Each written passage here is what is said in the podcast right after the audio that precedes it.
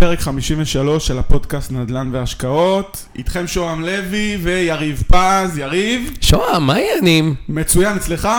מי היה מאמין? פרק חמישים ושלוש. אמרת לי בפרק הראשון, תשמע, בוא נעשה איזה פודקאסט, נעשה פרק, שני פרקים וזה, מי היה מאמין? לא, אף אחד לא, אף אחד לא האמין, אף אחד לא שיער.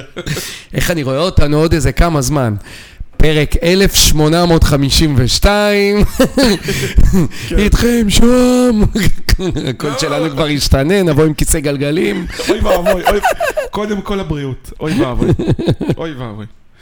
טוב, היום אנחנו הולכים לדבר על משא ומתן, על איך עושים משא ומתן, ונתמקד בדירות בישראל, אולי גם תיתן כמה נקודות על בתים בארצות הברית.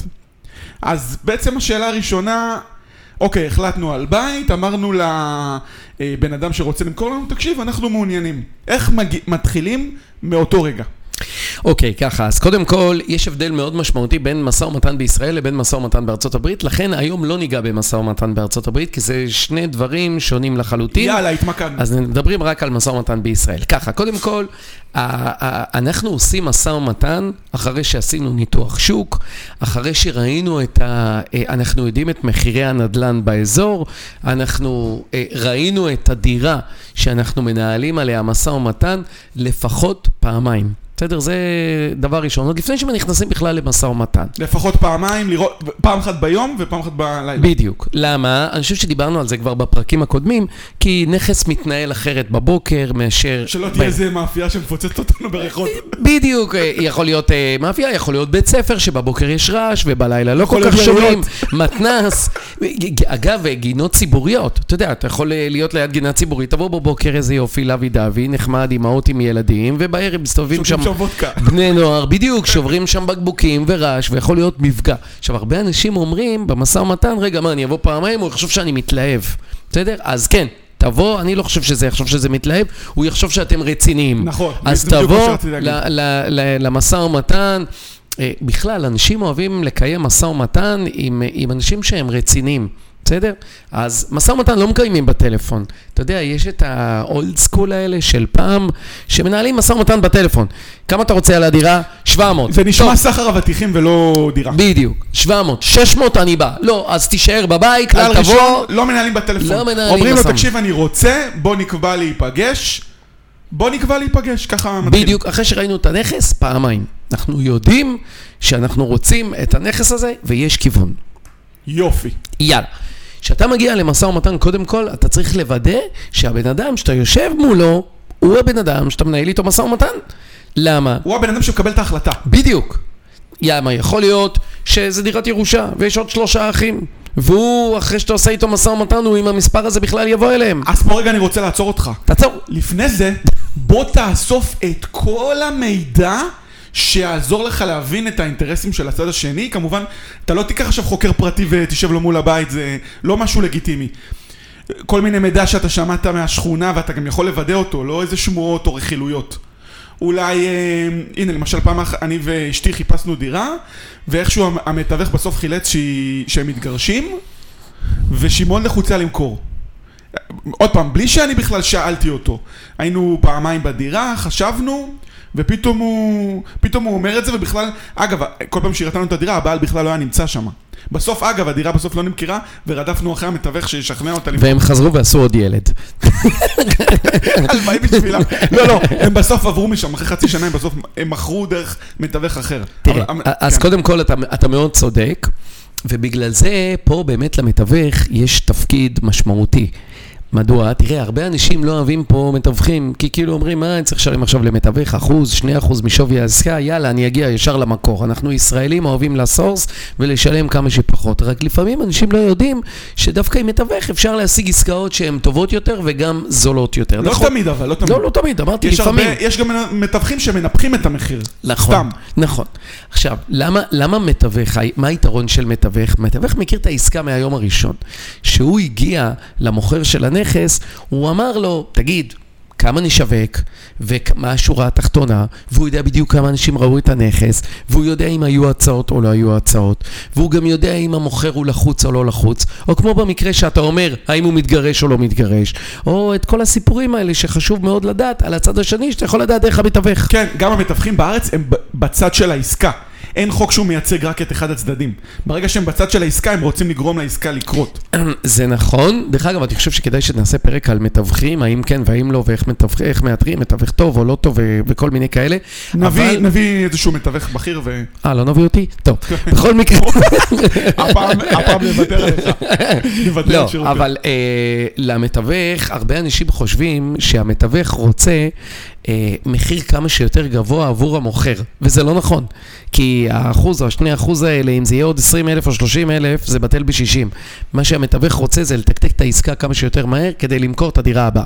אוקיי? אז המתווך רוצה שהעסקה הזאת תקרה וכמה שיותר מהר. הוא רוצה את הסחורה שלו למכור. בדיוק, בדיוק. זה לא בכמה שיותר או משהו כזה, לכן הוא בעד זה שהעסקה תקרה כמה שיותר מהר. אז אני יכול להעביר אותו לצד שלי. אתה יכול להעביר אותו לצד שלך במסגרת המשא ומתן. כן. בואו נמשיך עם המשא ומתן. נעוץ. יאללה. אז קודם כל אנחנו צריכים לוודא שמי שנמצא מולנו הוא באמת הסמכות לקבל את ההחלטה, ואתה שואל אותו. אתה אומר לו, תגיד, אני מאוד רציני, אני רוצה לקנות, הבאתי פנקס צ'קים, אני מוכן לקנות, בן אדם רציני. השאלה האם אני סוגר איתך מחיר, האם זה המחיר, או שאתה יוצא מפה עם המחיר ואתה צריך לשאול עכשיו מישהו נוסף. המחיר, ב- ב- המחיר בעצם זה אחד הדברים הכי חשובים שצריך לסגור. זה הדבר הכי חשוב. כן. אפשר גם תנאי תשלום וזמן פינוי. שזה סופר חשוב. נכון. אם הוא רוצה עכשיו שמונים אחוז מהכסף, ובכלל לא דיברנו על זה ומגיעים לטיוטות, בוא נהן לי מאיפה להביא לך שמונים אחוז מה, מהתשלום. נכון. אה, ועוד דבר שצריך גם לסגור, מה נשאר בדירה? שזה לפעמים מאוד קריטי. נכון. כמו שהדירה יותר יוקרתית, למשל, אני קניתי דירה, היה שם מחמם מים בגז, הוא אמר, לא, אני לא משאיר את זה. או, או כל מיני דברים... כשאתה אומר, קנית דירה זה למגורים, נכון? כן, אני... שלא תטה פה את האנשים ש... אבל אני גם משקיע, לא, אני גם משקיע. אבל הנה, יש לי, אתה יודע, יש לי ניסיון חיים, זה לא... לא, לא, לא, יפה, יפה. לפי השיער, רואים שיש לך המון ניסיון חיים. לפי החוסר שיער, סתם. בכל מקרה. נכון, משא ומתן, המרכיב העיקרי זה המחיר, יש פה אבל גם זמן פינוי, יש פה תנאי תשלום, וגם מה נשאר או לא נשאר בדירה. זה קריטי, נגיד נכון. דירה גדולה, יש לך מזגן מיני מרכזי. טוב, מן הסתם, אף לא, אחד לא, לא יעקור. לא, הוא לא לוקח את זה. מי כן, אף אחד לא יעקור. לא, לרוב מדובר על רהיטים. כן, אבל אה, זהו, עכשיו, אה, בדרך כלל מה שצמוד ומחובר לקירות, כמו מטבח, כמו ארונות, מקיר לקיר, דברים כאלה, אלה דברים שנשארים בדירה, וגם אם חלילה הוא חושב לקחת אותם, זה ייצור לך כאילו נזק וכיעור, שאתה צריך לתקן אותו. נכון. עכשיו, תראה, חשוב, אה, עוד דבר, גם שאתה בא למשא ומתן, אתה יודע, אומרים בארצות הברית, there is no second chance for first impression. אין לך, אתה יודע, מה שאני ראיתי אותך בפעם הראשונה, זהו, זה מה שתקוע לי בראש, וזה מה שאני חושב עליך. לכן חשוב מאוד שבאים למשא ומתן, גם אתה יודע, לשדר משהו רציני, לבוא, להתלבש קצת בצורה שהיא מכבדת גם את עצמך וגם את הצד השני. להביא את המזוודה של הדולרים. לא, אבל זה באמת, זה משהו שהוא מאוד מאוד חשוב, אנשים מאוד מתרשמים מזה, וזה משהו שהוא מאוד חשוב. אל תבוא מכנסיים קצרים ו... לגמרי, ולא רק זה, אתה גם, אני תמיד מציע לבוא עם, עם ככה כמה דברים עוד לפני המשא ומתן. א', לדעת את מחירי הנדל"ן באזור. חשוב מאוד... תדפיס לך את העסקאות האחרונות מרשות המיסים. יפה. לא רק את האחרונות. רשות המיסים מידע נדל"ן זה נקרא, ושם אתה בודק לפי גוש חלקה ורחוב והכל וכל מה שאתה צריך. נכון. אבל לא רק את, ה... את העסקאות מסביב, אני אוהב להביא את הזולות מסביב. אתה יודע למה? בשביל שאחר כך תוכל לבוא למוכר ולהגיד לו, תראה, נמכרה פה דירה במחיר ככה וככה, ואתה מביא לו את הנמוכה, אתה לא מביא לו את הדירות הגבוהות, אתה מביא דף מודפס, כי אתה מדבר איתו, עכשיו אתה צריך להוכיח לו. אוקיי, אבל, אבל מן הסתם גם הוא בדק לפני שהוא בא למכור את הדירה שלו, והוא אומר, מה פתאום? נמכרו, רוב הדירות שנמכרו פה הם מחירים הרבה יותר... קודם כל, רוב, ברוב המקרים הוא לא בדק את המחירים, הוא שואל את המתווך והוא פותח יד שתיים. אגב, אתה גם יכול להוציא את המחיר הממוצע, כי אתה יכול להוציא את הנתונים לתוך אקסל, ולדעת בעצמך גם מה המחיר הממוצע לשלושה חדרים בשנה האחרונה, ברחוב הזה והזה. נכון. אוקיי, אז המלצה, תורידו הכל לאקסל. תורידו לפי מספר חדרים. נכון, אפשר לעשות את הכל במסגרת ניתוח השוק, אלה הדברים באמת שצריכים לעשות. שבו תעשו שיעורי בית, אל תבואו... תראה, דירה לא קונים כל יום, גם לא כל שבוע, גם לא כל... אתה כל שבוע. שבוע כן, שבוע לא, כמו טבח. אבל לא, חשוב מאוד זה, ולכן חשוב לעשות שיעורי בית. אתה יודע, אם אתה עכשיו הולך לקנות רכב, מקרר או כל דבר אחר, אתה בודק באינטרנט, אז אותו דבר פה. חייבים לבדוק, ואפילו הרבה יותר, כי זה עולה פי כמה וכמה מתנור ופי כמה וכמה מרכב. ולכן חשוב לבדוק את הדברים האלה, ואתה צריך לבוא לא רק עם המחירים מסביב של מחירי הנדלן, העסקאות הזולות, אתה צריך גם לבוא עם מה המחיר שאתה הולך להציע לו, ומה המחיר שהיית רוצה שיסגר. יופי. עכשיו, הגיוני להציע, נגיד, מחיר שהוא... רחוק מדי? רגע, לא. רגע, שנגיד, יותר מ-עשרה אחוז הנחה זה כבר נראה... הוא צריך להיות ממש לחוץ בשביל בכלל לנהל דבר כזה מסע ומתן. תראה, לא? קודם כל אין פה עניין של אחוזים, כי אתה לא יכול להביא פה איזשהו כלל שהוא יחול על כולם. תלוי כמה הדירה יושבת בשוק, תלוי מה המחיר שלה, זה מאוד משתנה, עזוב רגע אחוזים. בוא לא ניכנס לזה, כי אתה, אתה לא יכול לדעת. יכול להיות שדירה של שבע מאות ושמונים, בסוף תמחר ב-שבע מאות. חוונה אמרתי אחוזים, לא אמרתי לך זול ב-מאתיים אלף, אם זה היה בתל אביב. כן, לא. מאתיים אלף זה יכול להיות כלום. כן, אני לא יכול לדעת בכמה אפשר בדיוק להוריד את המחיר, אם זה ב-עשרה אחוז או ב-חמישה עשר אחוז. יופי, איך אתה מברר בכמה אתה יכול להוריד את המחיר? אתה מסתכל על העסקאות ברחוב, הרי תראה, אין מחירון יצחק לוי שבא ואומר, הנה זה המחירון ומפה עכשיו נתחיל להוריד, נכון? אז אתה מביא את העסקאות הזולות שיש באזור, ואתה מהעסקאות האלה מנסה להוריד עוד יותר. אתה צריך לבוא למוכר... רגע, זה... שנייה, שנייה, שום. אתה צריך לבוא עם שני מספרים בראש. מספר אחד, זה המחיר שאתה מציע לו, מה שנקרא הפצצה שאתה רגע, זורק לו. רגע, אני צריך להציע? כי אני אגיד לך מה, לפני עשרים שנה... מציע. רגע, בוא נספר לך משהו. לפני עשרים שנה אני עבדתי ב... עשרים שנה, ב... סליחה, פחות. אחרי שהשתחררתי עבדתי בחברת יס, ועלתה לנו סדנת מחירות, והיה שם אנשים שהם אלופים במחירות, כאילו, הכי מקצועיים שיש הם הביאו, כי הם לא, אתה יודע, חברה גדולה של המשאבים, הם לא התפשרו. ומה שהיא אמרה, שאתה עושה מסע ומתן, קודם כל תשמע מה יש לצד השני להגיד, ואחרי זה רק תציע את המחיר שלך. אולי תציע מחיר יותר זול ממה שאתה חושב. קודם כל, המוכר מציע את המחיר שכתוב ביד שתיים. אוקיי, אתה אומר לו, תקשיב, בוא... טוב, אנחנו רוצים לעשות עסקה, אתה יודע, עושים מסע ומתן. כן. בוא, אני רוצה לשמוע, אני רוצה שתציע לי אה, הנחה על המחיר דירה, והמטרה, אני פה בשביל לסגור. תראה, אני אגיד לך, אני חושב אחרת. אני חושב שמה שאתה צריך לעשות, זה קודם כל אה, אה, לבוא עם שני מספרים. המחיר שאתה הולך להציע, והמחיר שבסופו של דבר היית רוצה שיסגר, שמן הסתם הוא יהיה מחיר גבוה יותר, אבל עדיין הוא יהיה בשטח של העסקאות הזולות שנעשו באזור. כשאתה בא למוכר, אתה יודע, יש הבדל בין מסע ומתן של פעם למסע ומתן של היום. אתה יודע, פעם, אתה יודע מה, איך אנשים היו עושים מסע ומתן? כן, כן, הזכרנו את זה. כן, היו מטנפים על הבית. פה הדירה קרובה. בוא, למה אתה רוצה? למה אתה יושב פה בכלל? בדיוק. אתה יודע, אנשים היו אומרים, זה לא טוב, זה לא טוב, זה לא טוב, זה לא טוב, אז יאללה, בוא, עזוב, אל תקנה ולא צריך ואל תעשה טובות, וזה גם נשמע לא אמין. אני דווקא חושב הפוך. תבוא ותחמיא לדירה. תחפש את הדברים הטובים שיש לך על הדירה. החמנו, בוא. אהבתי, אתמול הייתי בדירה, תקשיב, החמאתי לבן אדם על העיצוב של הדירה, חבל על הזמן. דירה באמת מדהימה, אין דברים כאלה. טוב, יריב, המחיר עולה בעשרה אחוז. מה, לא, לא עלה בעשרה אחוז, אבל הוא באמת הביא מחיר גבוה, ואין פה עסקה. אבל, אבל אה, אה, אה, ברגע שאתה מחמיא לבן אדם, א', אתה יוצר איתו איזושהי קרבה. וכשיש קרבה, הסיכוי שהמשא ומתן ייסגר הוא הרבה יותר גבוה. אז אפשר לפני זה לא ישר לדבר על הדירה. דברו על זה שהוא נושא חולים כזה בשביל לייצר... זה בכלל חשוב. זה בכלל חשוב. אז הנה, אז... שיחת חולים, בהתחלה... בדיוק, אל תבואו ישר כאנשי עסקים. לא, לא, לא, ברור, ברור. ברור. אתם באים עם שני מספרים, בדיוק. אתם באים עם שני מספרים, אתם עוד לא זורקים שום מספר, אתם מספרים קצת על עצמכם, מי אתם, מה אתם, אתם שואלים אותו, נשוי, לא נשוי, ילדים, לא ילדים. אנחנו שנינו עובדים בחברת הייטק, מסודרים. שהוא ידע. עשינו אקזיט עכשיו, מכרנו את ווייז. ואז הוא כאילו מעלה את המחיר. כן, היכרות זה תמיד דבר טוב, חשוב לדעת להכיר את הצד השני. זה גם יוצר אווירה מאוד מאוד טובה, אתה יודע, קרבה בין אנשים, הסיכוי לסגור. תראה, אתה יודע גם מה הקטע במשא ומתן, כנראה לא תראה את בעל הדירה יותר בחיים. וחוץ מהפעם הזאת, היא לא תפגוש אותו. אתה יודע, תפגוש אותו בחתימה על החוזה, תפגוש אותו. לא, לא, לא, בסדר, אני מתכוון בזה שלא תשבו בבר ותשתו ביחד בירה. ובכל זאת, זה מאוד מאוד חשוב, הקטע האישי הזה לא, של לדבר. לא וה... לריב, בכל... לא משנה. לא, לא, לא. כן, דבר כן, ראשון, כן, אגב, כן. באמת מאוד מאוד חשוב, זה לבוא בלי אגו.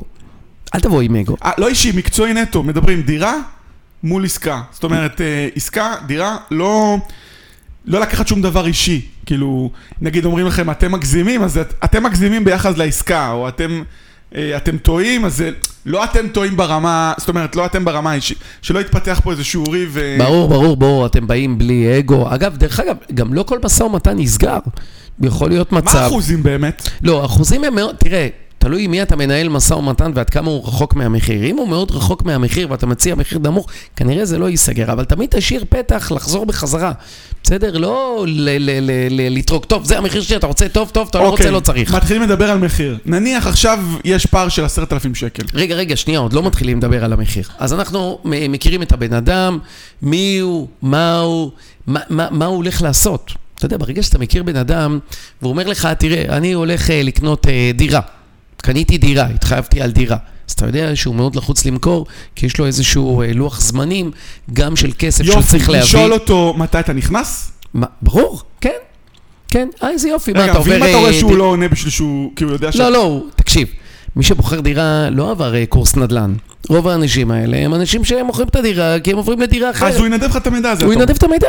אין לו בעיה להגיד את זה. הוא לא חושב שהוא אומר משהו לא בסדר. ואם יש לו מתווך, אז המתווך שלו יגיד לך. המתווך, אתה תדע כבר את הכל. ואז הוא בעצם אומר לך, כן, קניתי דירה, אה, איזה יופי, לאן אתה עובר? רגע, אם אתה כבר מדבר, אפשר לשאול אותו גם מה לוח תשלומים שלך, ואז זה חצי גם מראה על רצינות שלך, של איך אני... נכון, אתה אומר לו, למתי אתה צריך את הכסף? תראה, הדבר החשוב זה באמת להיות קשוב למוכר. בסדר? לא מה אתה, לא מה אתה, מה הוא. ולפעמים... אתה יכול למלא לו איזשהו צורך שמאוד מאוד חשוב לו, ועל ידי זה... אתה אומר לראיין אותו ולא לתחון לו את המוח. יותר לדבר איתו. יותר לדבר איתו, פחות כאילו רעיון, אולי נקרא לזה רעיון, אבל אתה יודע, ב- ב- בתוכן עצמו, שזה לא יישמע כמו איזה רעיון, אלא שיחת חקירה, אלא יותר אה, דו-שיח. כן, כן. דו-שיח. למתי אתה צריך את הכסף, טוב, למתי זה, אתה יודע, יש אנשים... אני צריך לעוד שמונה, ל... טוב, לעוד שמונה חודשים, בוא נגיד, תשלום ראשון שלי עוד חצי שנה, ואני נכנס עוד שנה. מה, איך זה מתקדם? בדרך כלל זה לא, אנשים לא מוכרים את הדירה שלהם שנה מראש, אבל יכול להיות מצב שחצי שנה, כן. טוב, תשלום הבא עוד שלושה חודשים, וחצי שנה נכנס לדירה. זה, זה, זה מה שהמוכר אומר לך. תראה, התנאי תשלום בדרך כלל זה עשרה אחוז בחתימת החוזה, עבור רישום של הערת אזהרה. התשלום הבא זה השלמה ל-חמישים אחוז או כיסוי כל המשכנתה של המוכר, באמצע הדרך, ואז יש פה כל מיני סוגיות של מכתב כוונות וכל מיני... כן, כן, אבל בואו לא ניכנס לזה. ויש לך בסוף את התשלום בקבלת המפתח. אוקיי. שזה השלמה ל-חמישים אחוז. אוקיי. זה בערך התנאי תשלום. עכשיו, אתה יודע, אם בן אדם נניח נשאר יותר זמן בנכס, אתה יכול להפחית במחיר ולהגיד לו, תשמע, אני מבחינתי, בוא נעשה, אני אשלם לך את הכסף תוך שלושה חודשים, ואת החודש הרביעי, החמישי והשישי, נוריד בסחירות, תשלם סחירות, או שנוריד את המחיר, כי הוא נשאר לגור בדירה, בנכס, שהוא בעצם שלכם. אוקיי. בסדר? עכשיו תראה, הרעיון, אחרי שאתה מדבר עם הבן אדם, ואתה מכיר אותו, ואת הצרכים שלו, ואת הכל, אתה מספר לו על הדירה של עצמו, שהוא יודע, הוא יודע, ואז אתה מספר לו על העסקאות באזור. אתה זוכר שאנחנו מביאים דף נייר שיש שם את העסקאות באזור? אתה אומר לו, תראה, אתה יודע, נמכרה פה עסקה בבניין הזה, בקומה למטה, לפני שנה וחצי, בכך וכך. ובבניין פה ממול נמכרה דירה בכך וכך. עכשיו, הדירה שלך היא מדהימה, והדירה שלך היא מקסימה. אבל אתה יודע, צריך לקחת בחשבון את א' ב' ג' שזה... המגרעות בעצם של הדירה. כמובן, לא בצורה שהיא מעליבה, ולא בצורה שהיא פוגעת, אלא בדיוק כמו שזה. אני, אם אני אקנה את הדירה, נניח סתם, אני צריך להחליף פה את האלומיניום, יש פה לצבוע את כל הבית, יש פה קצת אה, נזילות, אז אתה מתמחר את זה ומוריד... בכל זאת צריך לקחת בחשבון. אתה מתמחר ומוריד את זה ממחיר הדירה. בדיוק. אתה מסביר לו למה הצעת את המחיר שהצעת. אבל אתה יודע מה הטענה? הוא יגיד, טוב, זה שינויים שאתה רוצה, שאתה צריך. מה זה אתה צריך, אבל... זה לא שינויים שכל בן אדם צריך, זה לא שצריך להחליף עכשיו את השירותים. נכון. אני לא מדבר על שדרוג של בית, אני מדבר על זה שיש רטיבות, שכל בן אדם יצטרך לסדר, והדירה אולי נמצאת בקומה רביעית, סגור, כן. בלי מעלית, ואו אולי על זה שהדירה לא מספיק מרווחת, וצריך לשבור איזה קיר, ובטוח שצריך גם לצבוע את הבית. אני לא מדבר עכשיו לשים איזה מטבח של בולטאו בבית, אבל יש דברים בסיסיים ומינימליים שצריכים לעשות בבית. רגע, ועוד שאלה שאתה צריך לשאול לפני שעוסקים במחיר, האם יש איזשהו פגם, איזושהי תקלה, איזושהי בעיה בדירה שאני צריך לדעת? כאילו, אתה, את, הוא חייב להגיד לך, ו, ואתה חייב לשאול אותו את זה. תראה, קודם כל, מאוד מאוד חשוב לדעת אה, כבר מראש אה, את הפגמים שיש בדירה. מן הסתם הוא לא יגיד לך, הוא לא יאמר לך, תראה, יש את הפגם הזה ויש את הפגם הזה וצריך לסדר פה וצריך לסדר שם, אלא אם כן באמת יש לכם איזושהי קרבה שבאמת הצלחתם אה, אה, להתקרב מאוד מאוד אחד לשני, ואז יכול להיות שהוא כן יאמר לך את הדברים. אבל אני מזכיר לך שאתה בא לדירה פעמיים, ובעצם בפעמיים האלה אתה אמור לבדוק את הדירה, אתה אמור לדעת בדיוק מה היתרונות ומה החסרונות, ובעצם שאתה אה, משווק לו במרכאות את המחיר הזול, אז אתה אה, אה, אה, אומר לו את זה יחד עם המגרעות שיש בדירה, שוב, לא בצורה מעליבה ולא, אה, ולא בכלום, ואתה גם מתמחר אותם. אתה אומר, תראה, דירה בקומה רביעית, זה מוריד כך וכך כסף. בדירה יש מזגן כבר שהוא ישן, צריך להחליף אותו, זה עולה כך וכך כסף.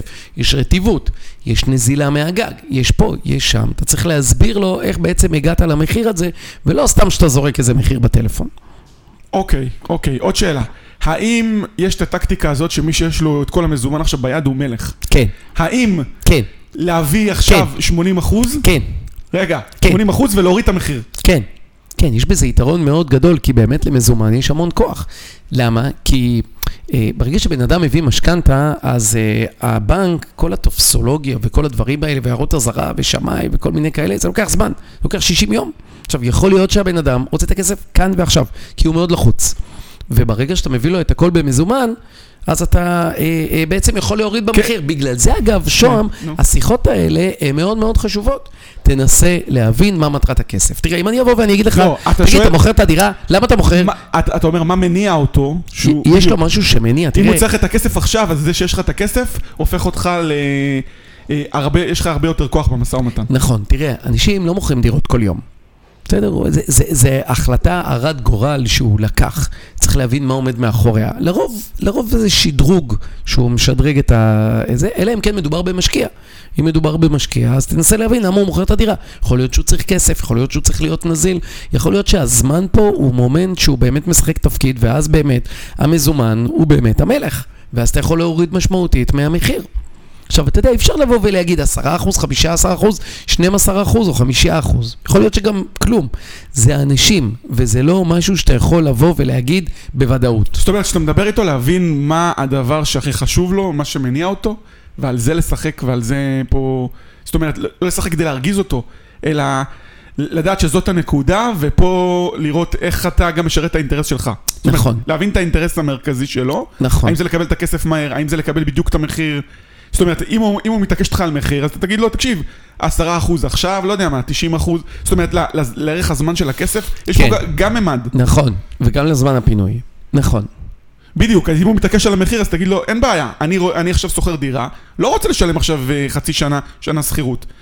אז אתה מפנה את הדירה עוד חודשיים, אני מביא לך עכשיו את הכסף, ואנחנו סוגרים לעוד... נכון, אבל הדבר באמת הכי חשוב שם, זה להיות קשוב לצד השני. לא להיות מרוכז בתנאים שלך שאתה רוצה לשלם וכמה אתה רוצה לשלם, אלא בצד השני. ועל ידי זה לנסות למצוא את הפרצה ולהוריד במחיר. עכשיו תראה, שזרקנו לו את המחיר הנמוך, אתה זוכר, באנו עם שני מספרים, זרקנו לו את המחיר הנמוך, אמרנו לו כמה הדירה היא מצד אחד טובה ומצד שני אה, אה, את החסרונות של הדירה, הוא מן הסתם יבוא ויגיד, לא, תשמע, זה מחיר נמוך מדי, והכל, ואז הוא יוריד גם מהמחיר שלו. בסדר? עכשיו תראה. חלק גדול מהעסקאות, יש מתווך. אתה, אתה יכול לקחת את המתווך הצידה, ולהגיד לו, תשמע, יכולה להיות לך פה עסקה. בוא תנסה, אתה, אתה, אתה מביא את המתווך לצד שלך. הוא רוצה למכור הרי. הוא רוצה למכור, המתווך הזה רוצה למכור. תבוא ותגיד לו, תשמע, לך למוכר. דבר איתו, תגיד לו, תפעיל לחץ, זה כמו איזה סוס טרויאני שיש שם, כי הוא נמצא שם מהיום הראשון. הייתי מגדיר אותו סוס טרויאני. הוא כן. למה סוס טרויאני? אם אתה... סוס טרויאני זה משהו רע ש... שאתה לא יודע שיש לך בבית. יש לי שאלה. כן. בוא, יש לי שאלה. אם אתה עכשיו מוכר דירה, כן. ואני אומר לך, תגיד שואם, כמה אנשים ראו את הדירה לפניי? בוא, שאלה טובה. כן. מה אתה תגיד לי? כמה שפחות, מן הסתם. מה זה? כמה שפחות, נכון? ותבוא ותגיד גם, יש לי המון סבלנות, נכון? אם זה ימחר, זה ימחר, ואם זה לא זו... ואם לא קיבלת שום הצעת מחיר, אתה גם לא תגיד לי שלא קיבלת שום הצעת מחיר. ברור שלא. יופי, המתווך יגיד את האמת. הוא יגיד. תקשיב, הבן אדם מנסה למכור את הנכס חודש, לא קיבלנו שום הצעת מחיר.